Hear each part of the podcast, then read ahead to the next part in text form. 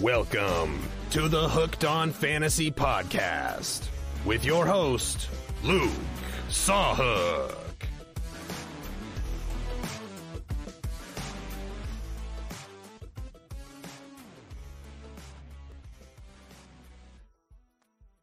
Hello, everyone, and welcome into the first episode of the Hooked on Fantasy podcast. Thank you so much for tuning into the episode.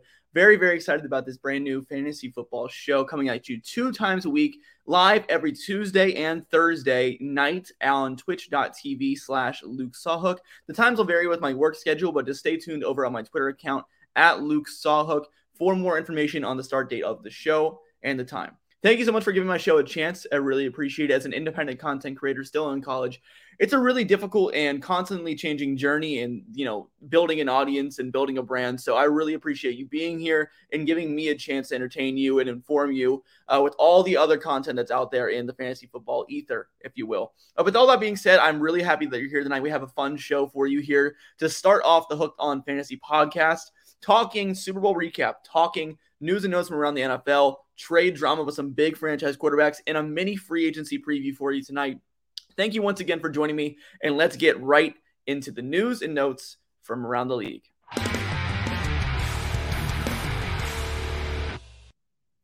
Starting things off, we have to talk about the Super Bowl recap, of course, right? Super Bowl Sunday was just two short days ago, even though it feels like an eternity. The Kansas City Chiefs are Super Bowl champions in a controversial ending um, but in my opinion, I, I just want to say this though before before we get into it.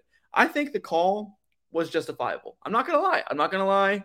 Throw stones at me, cast them out, cast them to me on Twitter if you would like. Uh, but I think it was a justifiable call. I really do. Even the Eagles player admitted that it was a hold. There's a screenshot. He's clearly tugging on his jersey.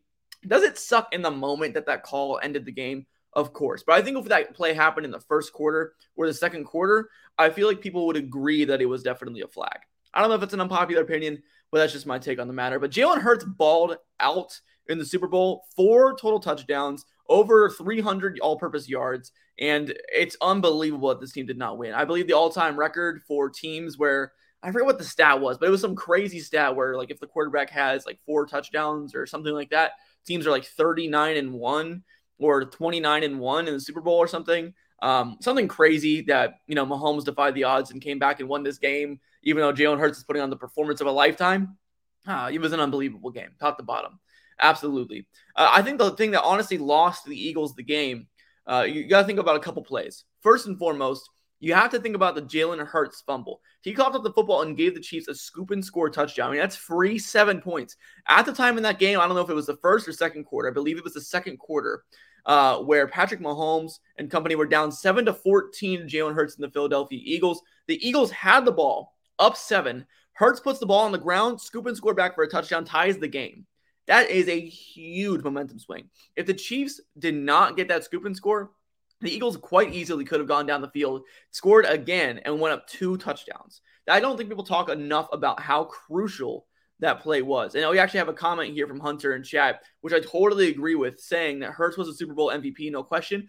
I agree 100%. I think that if you are seriously looking for the MVP of that game, regardless of winning team or losing team, without a doubt, it was Jalen Hurts. Jalen Hurts put on the performance of his life in that game. And it's honestly a damn shame that he lost. I mean, I was I didn't really have a team I was rooting for in that game. I was kind of rooting for a good game between two great teams with great players, and we got that right. I mean, I think it kind of sucks that that game came down to, uh, you know, everyone's going to be talking about the refs, you know, rigging that game for the Chiefs forever and ever and ever. And is it somewhat justified? I mean, yes, right. I mean, of course, it was a controversial call.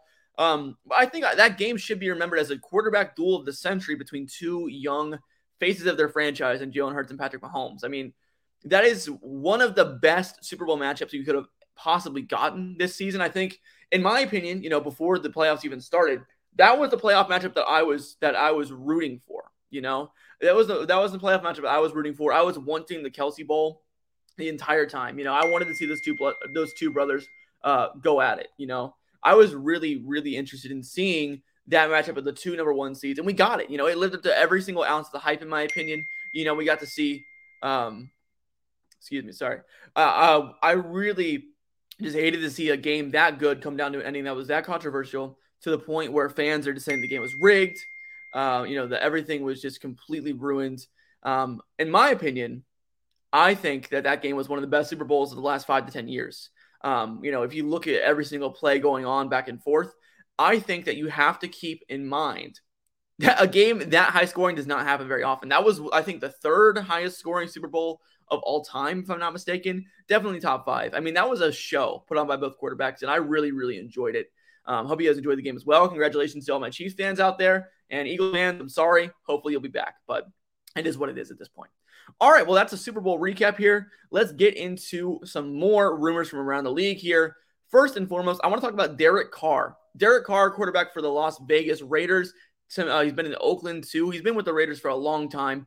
He was a phenomenal quarterback for them, honestly. Uh, they could never really get it done. Made it through the playoffs a couple times, got a couple playoff wins. I th- actually did they get a playoff one? I'm not sure. I just remember the other year uh, they gave Cincinnati a run for their money in the first round, and that was a pretty impressive performance by Carr. I've always seen Derek Carr as a pretty underrated quarterback, honestly. I think he can do everything that you want from a franchise guy. He's accurate, he's a great leader. You know, he's he's everything that you really need in the quarterback. And they finally went out and got him some good weapons this offseason with Davante Adams, his college wide receiver one. And you know, Adams wanted to play with Derek Carr. And everyone thought the Raiders are going to be in for a pretty good season this year. You know, they got Chandler Jones on the other side of the ball on defense, too, to pair up with Maxx Crosby, who's one of the most, I think, probably the most underrated edge rusher in the NFL, maybe the most underrated defender. I don't know about that. There might be somebody in the secondary who's a little bit more underrated than him. But as far as an edge rusher, Maxx Crosby can do anything and everything. He's an absolute beast. Uh, and I think that he is incredible. But anyway, they paired him with Chandler Jones everyone thought that the Raiders were going to be a pretty good team this season. You know, like going into the year, I think a lot of people thought that in the AFC West, the Raiders were the team that was likely going to come in last place. You know, because everyone thought the Broncos were going to be Super Bowl contenders, and then the Chiefs and Chargers, obviously, right? But I think everyone still kind of assumed that this team was still gonna, you know, maybe sneak in the playoffs in a wild card or you know win eight to ten games, right? Um, but they disappointed expectations, and I think it's it's largely because of their defense. Their defense was the problem here in LA not in LA, sorry, in Vegas. And they also had a lot of injuries on offense too. You know, Hunter Renfrow and Darren Waller, two integral parts of that that Raiders passing attack, was out for a large part of the season. You know, a large part of the season. And you know, um, when you're a quarterback in the NFL, in my opinion, the most important thing that you can have is good weapons. I mean, obviously the offensive line is incredibly important, right? But I think we've seen teams in the past, like the Bengals from last season, get by with a mediocre offensive line and great weapons, but it's really, really hard to have nobody to throw to in a good offensive line, for example, right? But, you know, when you look at the Raiders, they had Davante Adams. Mack Hollins played all right for them this year. Josh Jacobs was phenomenal for them on offense. He had a career year. They still struggled, absolutely struggled. So this offseason, I feel like the Raiders are in a weird spot. And do I think that them letting Derek Carr go ultimately is a bad choice? Maybe. Maybe. I think he's a good quarterback. Is, is, it is it stupid to let a good quarterback go? Absolutely yes. But the thing with the Raiders right now is are are they in a place to win? I don't think so. And that is the thing that's most important here. Is I don't think that they were in a spot to let Derek Carr succeed. So I think letting him go might be a, a good decision in terms of mutual interest. Um, but overall, I, I don't love them letting him walk. You know, he, he demanded a release um, I think today or yesterday, and it has been officially granted today, officially releasing uh, Derek Carr. Uh, it, it's a shame that they couldn't get anything for him in the trade market, but I think it is a wise move for Carr as a player to want a release and want to go to a team who actually wants him and who he wants to play for as well. He's definitely going to be a starting quarterback next season, and some teams that I think that could be a fit for him. Uh, first thing that comes to mind as a backup plan for Aaron Rodgers, which we'll get to in a second here, is the Jets. I think the New York Jets are in a desperate need for a veteran quarterback who is just, you know, good. They don't need, um, you know, Patrick Mahomes, right? This team has a really good defense. Breece Hall can be, you know, leaned on in the running game. Garrett Wilson and Elijah Moore are two dynamic young wide receivers. They just need somebody who can come in here and run the offense. You know, Zach Wilson's a bust. We can get rid of him. We can, you know, toss him aside. Mike White, you know, the backup quarterback sensation, he played pretty decent football for the Jets this year. But again, you know, he's Mike White. He's not a top 35 quarterback in the NFL. Definitely not top 32. Not not starting quali- uh, starting qu- quarterback quality. Excuse me. Derek Carr is absolutely starting uh, quarterback quality. You know, he's a top 15 quarterback pretty easily in my mind. Uh, you know, he's going to be a good starting quarterback for whatever team he goes to. And I think the New York Jets to be a perfect fit for Derek Carr if Aaron Rodgers doesn't work out. Some other teams that people are bringing up, uh, you know, the Saints are very, very heavily linked to the uh, to Derek Carr. They're very interested in them because they have the, they have an older roster. You know, they have a good defense. They have some pieces on offense with Kamara and Olave and all those guys. So they're still all in. You know, they want to get a quarterback who can come in there and win games. You know, since Drew Brees retired, they've been trying to find that replacement, that guy to come in here and take up the mantle. Jameis Winston didn't really work out. The Taysom Hill experiment was a complete failure. Andy Dalton obviously was not the answer this year. They're in a weird limbo bridge gap phase. And Derek Carr could add some more, you know, he's definitely a clear upgrade over those guys. So I think it would make sense for the Saints to get him. But ultimately, it's still not my favorite destination. Buccaneers also make a ton of sense. Tom Brady retired, bring in Derek Carr. You know, it's replaceable production at this point. You know, Tom Brady definitely looked older. I wouldn't say his age because, you know, most quarterbacks don't play over 40 and look nearly as good as Tom Brady did last season. But still, you know, Carr can come in there and do okay with the pieces in place there. Also, uh, you know, Hunter Bear in the in the chat also threw out there the the Titans. I think that's also an interesting fit for Derek Carr. It would definitely be a clear upgrade over Ryan Tannehill. Malik Willis is still a long term project. Maybe he'll never be ready. Um, so it makes sense for them to move on from Tannehill and add in a guy like Derek Carr. Absolutely. And uh, Woo Warrior in the chat said Mike Evans is the perfect weapon for Derek Carr. Absolutely agree. You know, we saw Davante Adams uh, have a fantastic season this year with Derek Carr. So I mean, we know he's capable of supporting uh, high end wide receivers as well. All right, moving on here to uh, Mr. Darkness Retreat himself, Mr. Ayahuasca, Aaron Rodgers. Uh, you know, tons of drama right now with Aaron Rodgers. It's not, I wouldn't say it's a, the story is at its climax right now. Like I said, he's still taking time to do his hippy dippy, you know, uh, internal reflection, which is nothing wrong with that, by the way. I, I think it's kind of weird how the the media, the national media, is, is kind of portrayed Rodgers as like a bad guy for wanting to take time to himself in the offseason and, you know, ponder his future. I don't think there's anything wrong with that at all, honestly. Um, and I, I, think that Aaron Rodgers is a guy who, you know, is is more than capable of still producing at a high level and an elite level. You know, he's a back-to-back MVP in 2021 and 2022 seasons. Uh, sorry, 2020 and 2021 seasons. Excuse me. Mahomes is the 2022 MVP. Um, but you know, this season he had uh, pretty bad wide receivers. You know, he lost Davante Adams out to Vegas and Derek Carr.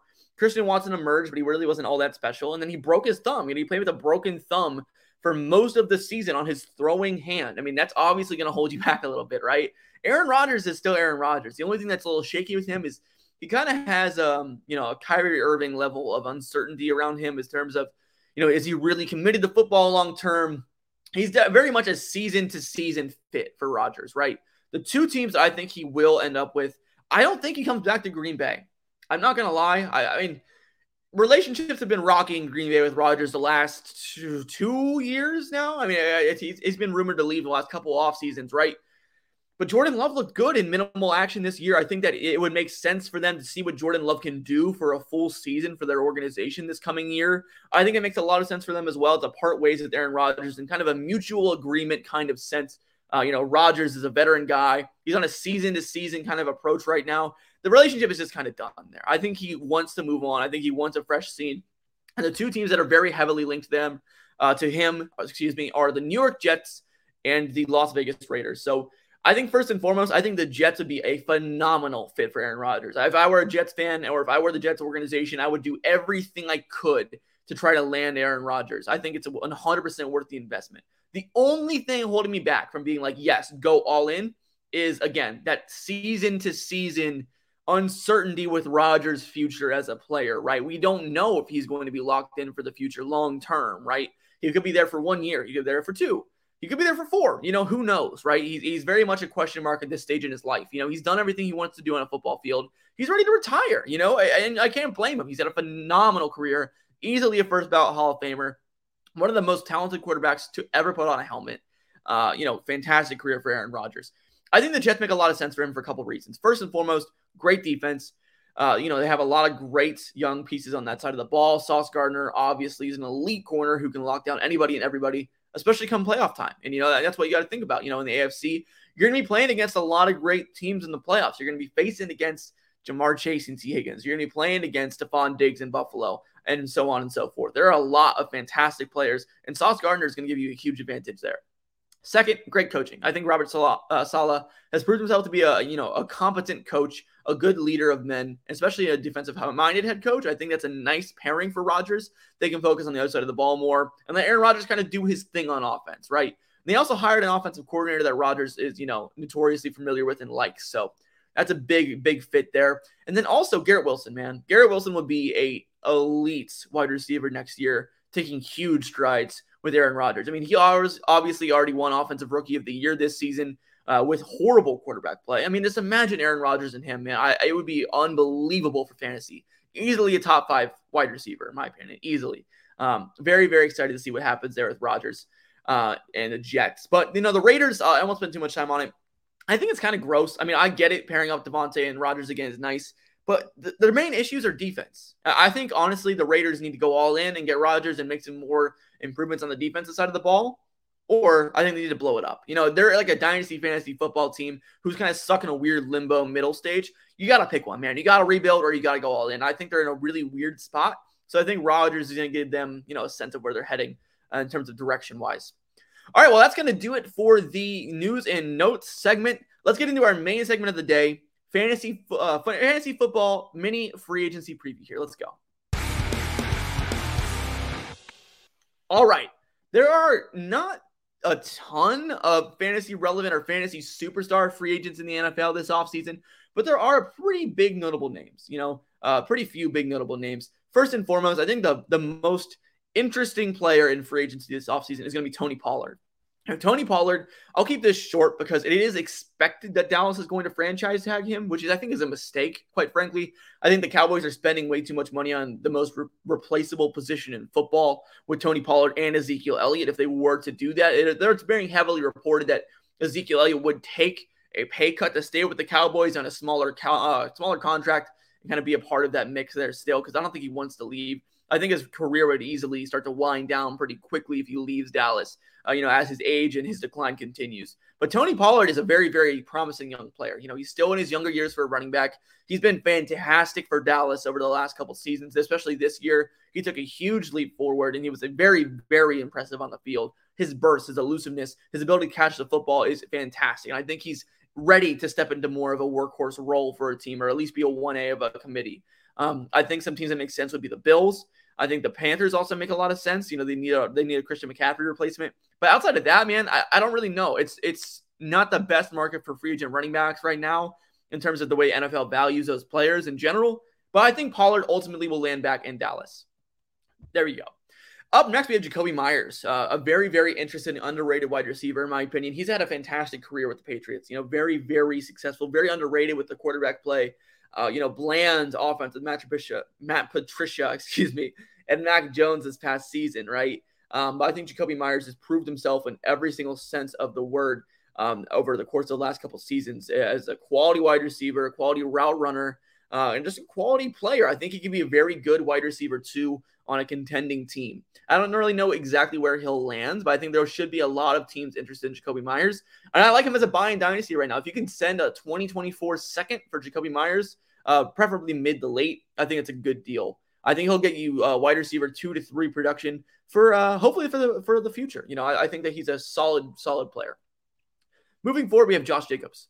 Uh, you know, mentioned him a second ago. He had a career year this past season for the Vegas Raiders, who made a horrible mistake to decline his fifth year player option. In my opinion, I think they definitely should have taken it. Like you know, in, in hindsight, uh, he played fantastic this year, and to get him back on a fifth year of that deal would have been a fantastic success for the Raiders, in my opinion. But Will he resign in Vegas? We don't know yet. We don't know how interested they are in Josh Jacobs. I think this past offseason was kind of a strong indicator they don't care for him too much. You know, drafting Zamir White in the middle rounds this past year and declining his fifth year option was kind of signs that they did not care to keep him around too much, right? Did not value that player. Um, but you know, he could leave. I, we'll see. Or I mean, sorry, he could stay. You never know, really, after giving them such great production this season. Um, he's going to be a guy I'm very interested to see where he goes. He either could stay with the Raiders, or I think he could get like a James Conner to Arizona type deal. Maybe a little bit better than that, where he goes to a team, be the 1A of a committee, or you know, still lead back. Not really a true bell cow workhorse kind of guy, but decent money and you know get a job. I think he'll definitely land on his feet though, regardless. Up next here we have DJ Chark. Uh, listen, you know DJ Chark had some success in, and you know Jacksonville a couple seasons ago. He has been pretty solid, you know, in terms of real life success for Detroit this past year as a field stretching talent. For fantasy, I don't really have the highest expectations for Chark. I think he could be at best a weekly flex play in the future. Um, but I think he definitely can get some decent money in free agency. I think he's a quality wide receiver who's proven himself to be reliable. Uh, you know, a vertical stretching, uh, you know, big play threat guy, which you know a lot of teams are lacking that kind of player. Um, there's a lot of teams who could use a DJ Chark out there. and I think he'll get a decent contract. I expect it to be somewhere in the range of uh, 10 to $6 million a year, maybe something along the lines of a, a cheaper Marquez Valdes-Scantling contract with the Chiefs. Something like that, I think, makes sense for DJ Chark. Up next, we have Juju Smith Schuster. I'll keep this one kind of brief. You know, he had a pretty solid season with the Chiefs this year on a one year deal. I think it just makes a lot of sense for him to return. You know, they, they won the Super Bowl. Juju had a pretty decent game with the Super Bowl. I don't think he's going to get a lot of money to stay in Kansas City.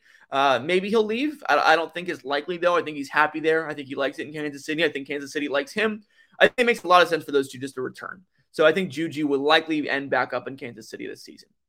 On to tight ends here. We actually have some pretty interesting fantasy pieces here in free agency for tight ends.